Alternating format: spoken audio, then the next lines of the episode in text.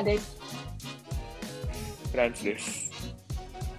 えっと今回は、えっと、10月31日にあった衆議院選挙について、なんかメディアがどう報じたかっていう話を、友人のフランツ君にしてもらおうと思って、今回ゲストとして参加してもらいました。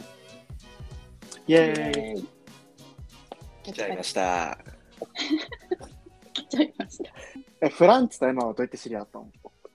えっとえね、私、私の新卒で入った会社の、なんかグループ会社でフランツが働いてて、で、なんか、なんか私の人事の人から、なんか、エマと同い年の子入ってきたよみたいなことを言われて、で、なんかその子今飲み会企画してるみたいだよみたいな感じで言われて、で、なんかいきなりある日メールが来て、フランツですみたな。はいいはい。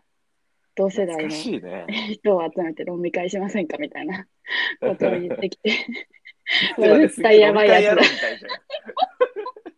わ絶対やばいやつだと思って、もうなんか、チャラ、チャチャラいんじゃなくて、なんかね、なんか、ね。ノリが私絶対ついてついていけないって思ったのが最初の印象だったけど、意外といい人だっそう。いや、意外といい人って、いやいや、全然いい人よ。た。でもそこで出会ったと私は認識してます。そうだね。でもそれがもう何年前だ？もうえ、2016年だから5年？そ ?5 うだね年前か。という間だね。あっという間ですね、ほんと。うん、やばいな。確かに。で、その後、ショーンとも出会ったんだもんね。うん。そう、エマ経由で、うん。うんうん。なんか、ショーも PR 会社で働いてるよみたいな感じで、うんうん面白いやつがいるんだぜみたいな。でみんなで、みんなで遊ぼうみたいな感じだったよね。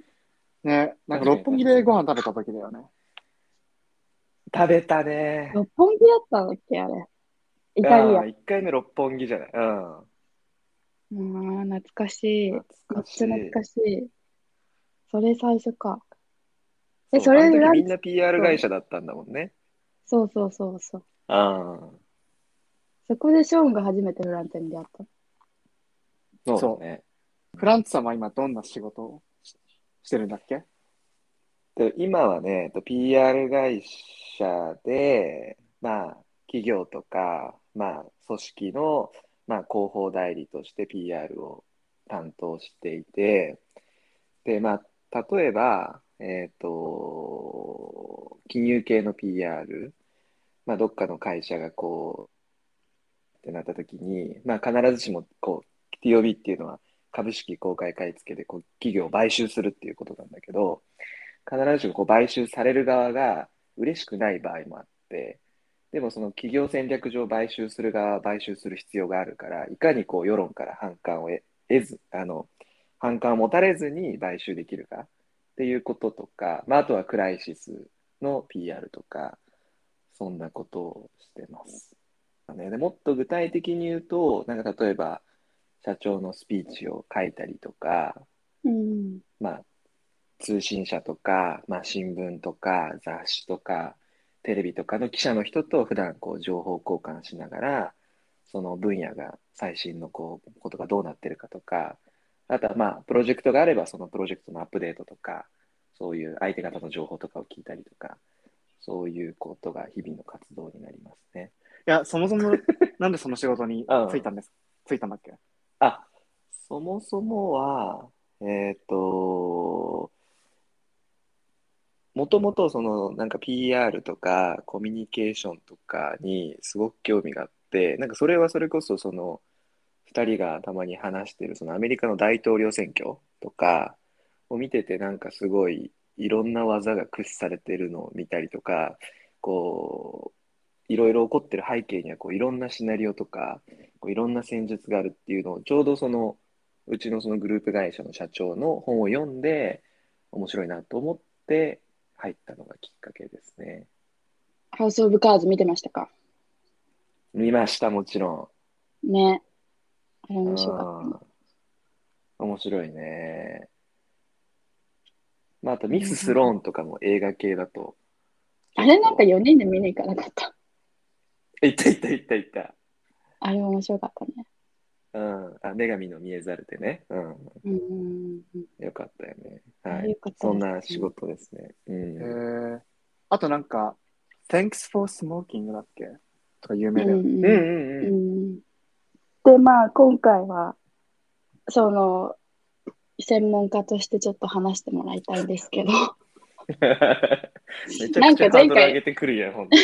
うん いや、なんか前回私たちは結構なんかその政治にあんまり関わってない一般人のかなんか視点から話したんだけど、今回はもうちょっとなんかその、がっつり関わってる人の視点から見て、はいはい。あの、衆議院選の結果ってどうだったのかなっていうことをちょっと話してもらいたくて、はいはいはいはい。そうですね。で、まず結果はフランスの目から見てどう、どうでしたか？えっと結果は、えっと、まあ、ちょっと意外だったというか、うん。感じでしたね。どこが意外だったかっていうと、まあ、もう少しこう自民党がこう議席を減らして、野党、今回の場合は特に立憲民主党とかがこう議席をたくさん取るのかなと思ったんだけど、いまいち野党が蓋を開けてみたら議席を取れず、あの、まあ、自民党がかなりいい成績を収めて勝ったということですね。その、そもそもその野党が今回議席をもうちょっと取るかなって思った背景にはなんか理由があるんでしょうか？あ、そうですね。一応、今回野党の戦略としては、その、選挙区でその候補者を一本化しようっていう戦略があって、まあ、つまり、今はいわゆるその小選挙区制と比例代表制っていう2つのこう選挙制度というかですね、選出の方式があって、その小選挙区って呼ばれるある一定のこのエリアの中で国会議員を選ぶっていう制度の中だと、例えば自民党と立憲民主党と、例えば共産党3人候補が出てたら、野党と与党で大体基本的には支持が分かれるときに、野党の票が例えば立憲民主党と共産党に分かれちゃうと、自民党がたくさん票を取って当選しちゃうということになるので、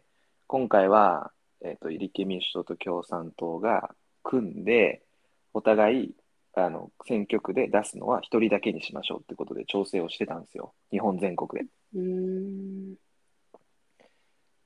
で、なんか同時に結構コロナのこともあって、なんか自民党も結構批判があったりとか、まあ、あといろんな不祥事もあって、結構風当たりは強かったんだけど、まあ、自民党がかなりいいあの成果を残したとうんいうことですね。なんか全然、なんか野党は追いつけなかったね。うん、なんか強い。結構、自民党やっぱ強いね。うん、なんでなんだろう。なんかそれってなんでなんですかね、そもそも。まだなんか日本、まあ一つは、まあ自民党がこう圧倒的な支持で選ばれたっていうよりも、その野党がちょっとつまずいちゃったっていう側面は大きくて、うん、あの、まあ共産党ってまあいわゆるその共産主義の実現をあの政治的なゴールとしておく党だから、それがその立憲民主党を支持する人たち、有権者とあまりこうマッチングしなくて、だから候補者一本化しても必ずしも共産党に入れなかったりとかってことがあって、だからそこが一本化すればいいと思ってたけど、なんかその後ろのバックグラウンドをちゃんと考えてなかったから、なんかあんまり票が伸びなかったっていうのはあったみたいだね。で、事実、事実こ今回は結構僅差で、どのあの選挙区も結構ギリギリ勝った自民党がみたいなのはうん、かなり多かったのよ。だからそういう意味でも、まあそういうことが言えるんじゃないのかなっていう感じ。なるほど。ちなみに今回自民党がどどれくらいの勝ち方をしたのかっていうと、いわゆるその国会議員、今回自民党は216かな ?261 か。61議席取って、これがなんか、いわゆる絶対安定多数って呼ばれてて、これだけ取ると、もう、あの、どの委員会、どのその国会審議も基本的にはその止まらない。つまり、うん。野党の反対で議案が否決されることはない状態。うん。うん。だから、かなり、あの自民党にとってはいい結果だったんじゃないかなということだね。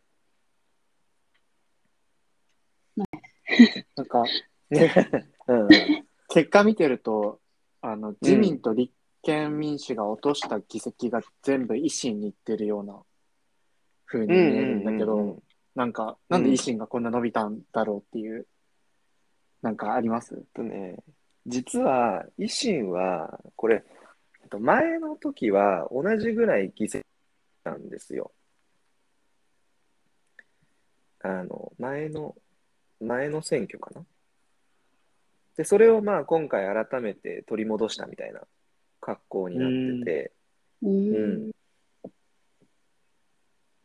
だから必ずしもすごく今維新に賛同があるかっていうとそうじゃないっていう状況だから、まあ結構野党勢力はい一強がないっていう感じだね。うん。うん。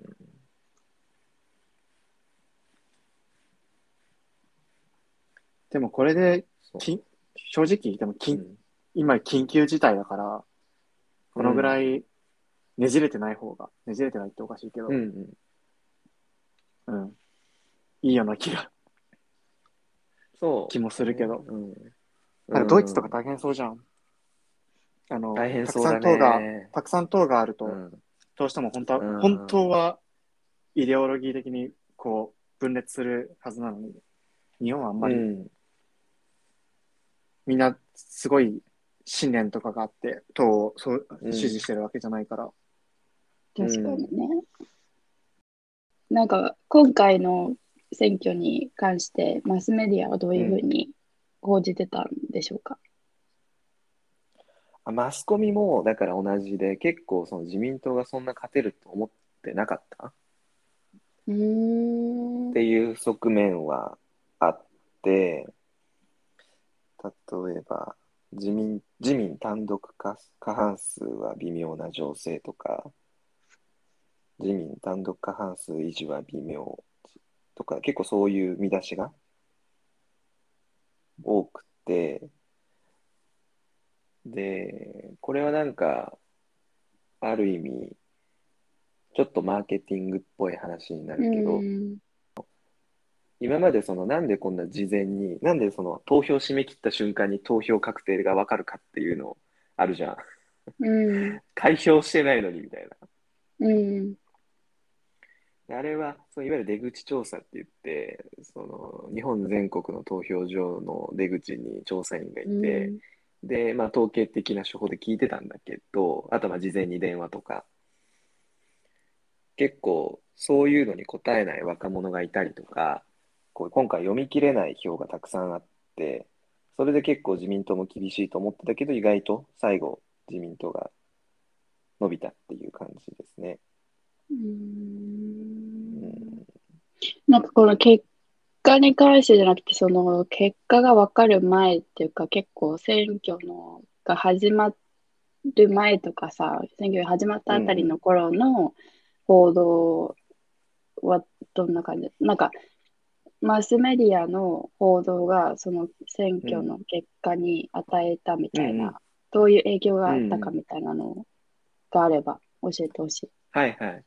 まあそういう意味では、えっと、その微妙って報じたことで、あの自民党陣営とか、まあ、公明党も政権与党側がすごい引き締めを図って、うん。つまり楽観的な報道がなされると、あ、じゃあ有権者はかあ勝ちそうだったら他のところに投票しようかなみたいな、いう心理が、あの、なんか一つなんか心理学の効果であって、うんうん。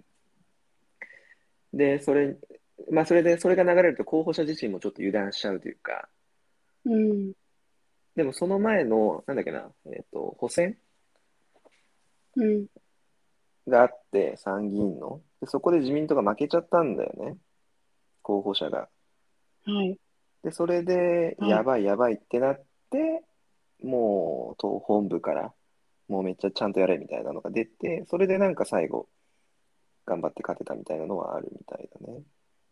うーんうん、え、なんかこの自民党とかさ、なんかその党、党、党の人たちはさ、マスコミに働きかけてるの、逆にこういう報道してくださいみたいな感じで。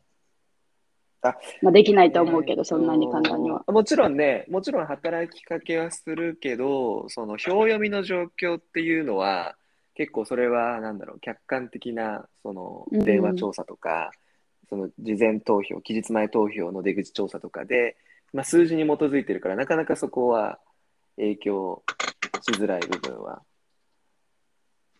あるっていう感。じだね。で、まあ、なんかもう、一つ、うん。どうぞどうぞ。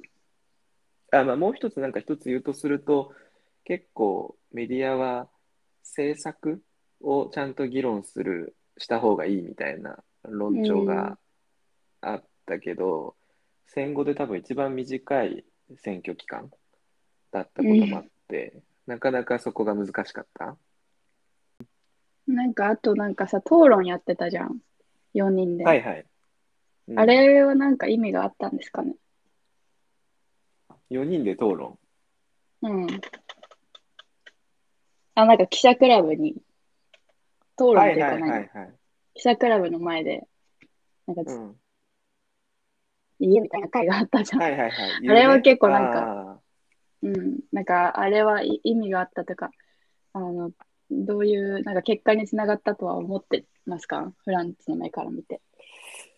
それともなんかあれは結構ななんかやる、別になんかやらないといけないからやるみたいな感じだったのかそうそうそう、どっちかっていうとそっちの側面が大きいかもしれない。なんかまあ、て恒例行事みたいな。うん、なるほどね。な、うん、感じだね。多分実際、まあ、俺も含めて多分聞いてる人も、その、それぞれが何を主張してたかって、正直もうあんま覚えてないというか、うんうん。だからそれぐらいのものなんだよね。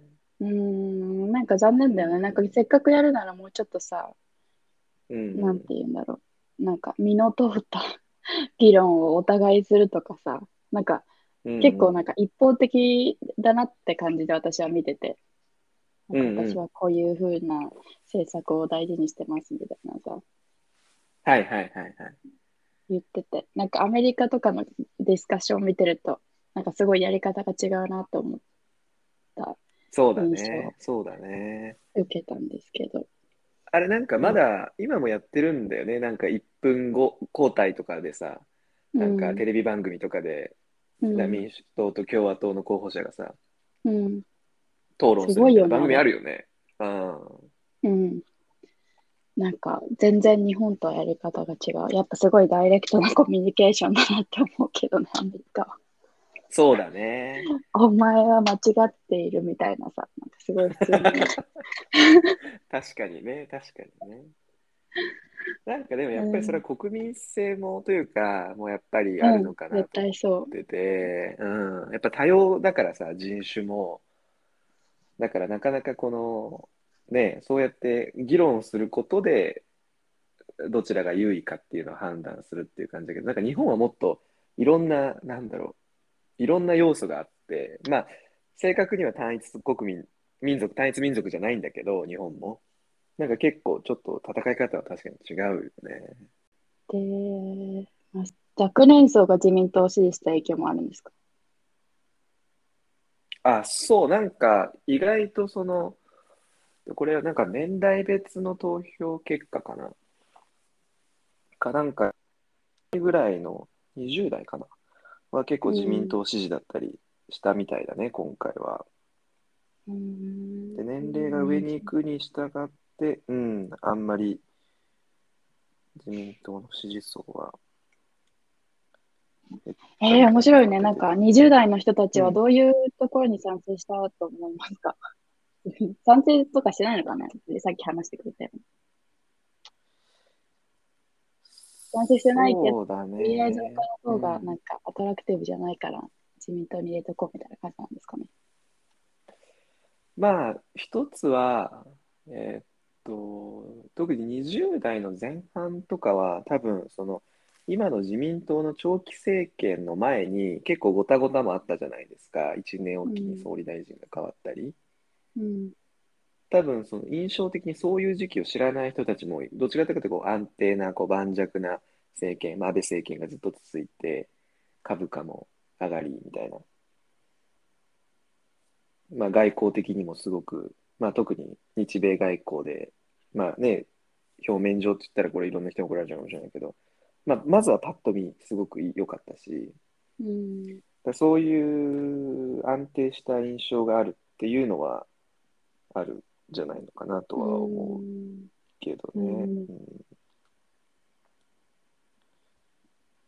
なるほど、なるほど。ありがとうございます。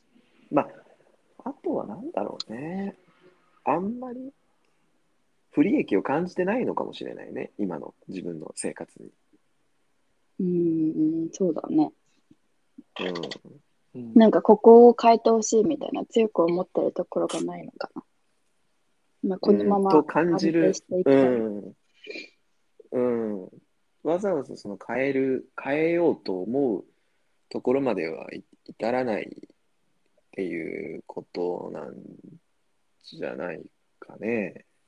自民党の戦略として、その、まあ、その野党が言ってるものをうまく、こう選挙の旅とか、いろんなタイミングでこう取り入れて、あのじ政策として実行しちゃうっていうのもあって、まあ、それはある意味であの国民にとってはいい部分があって、例えば、あれ多分高校か？高校とかの教育無償化とかも、この自民党政権下で行われてるはずだし、うん、そうだね。安倍さんがやってた気がするね。うんうんうん。まあ、それはもともと多分、安倍さんの前か、安倍さん、結構いろんな保育園の問題とか、結構もろもろ実現してる部分はあるんだよね、政策的には。うん。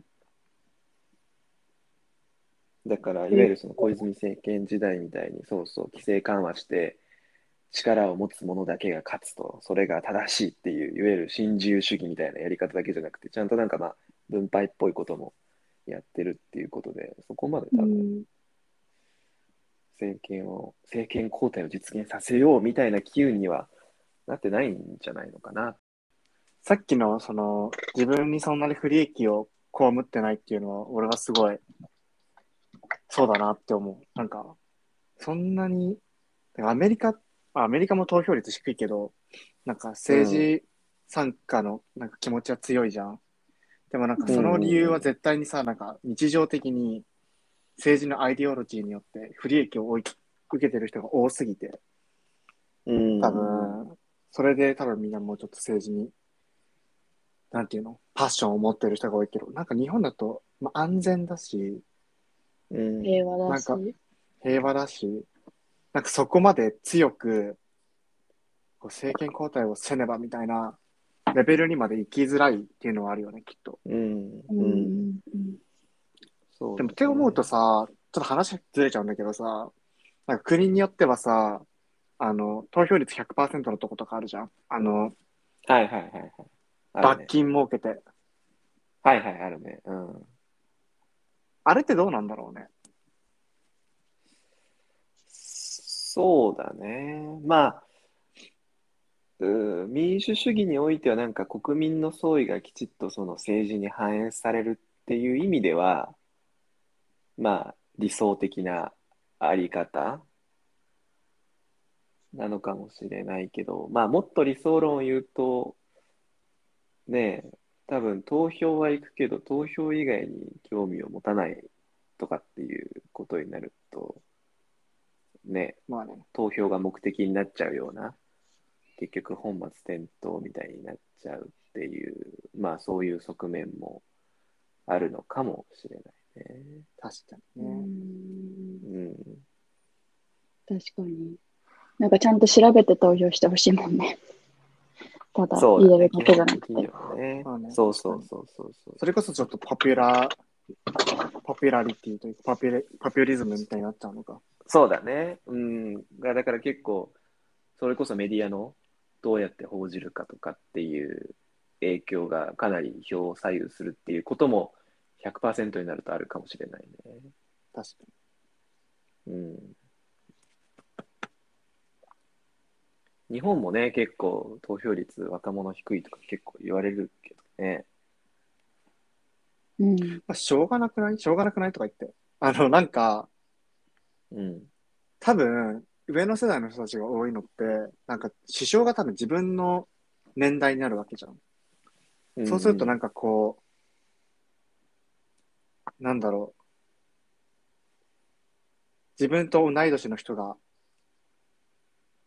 なんていうの、政治を決めるとか、年下がなるってなると、多分結構厳しい目で熱意を持ってやるんだろうけど、なんか俺らからするとなんか、校長先生がなんか決めてるみたいなレベルうん。になっちゃゃうから、どうしても難しいのかなって思うから、まあ個人、もうこれ今回全然衆議院選挙の話めっちゃ全然関係ないんだけど、クオータ制入れればもうちょっとね、うん。うん。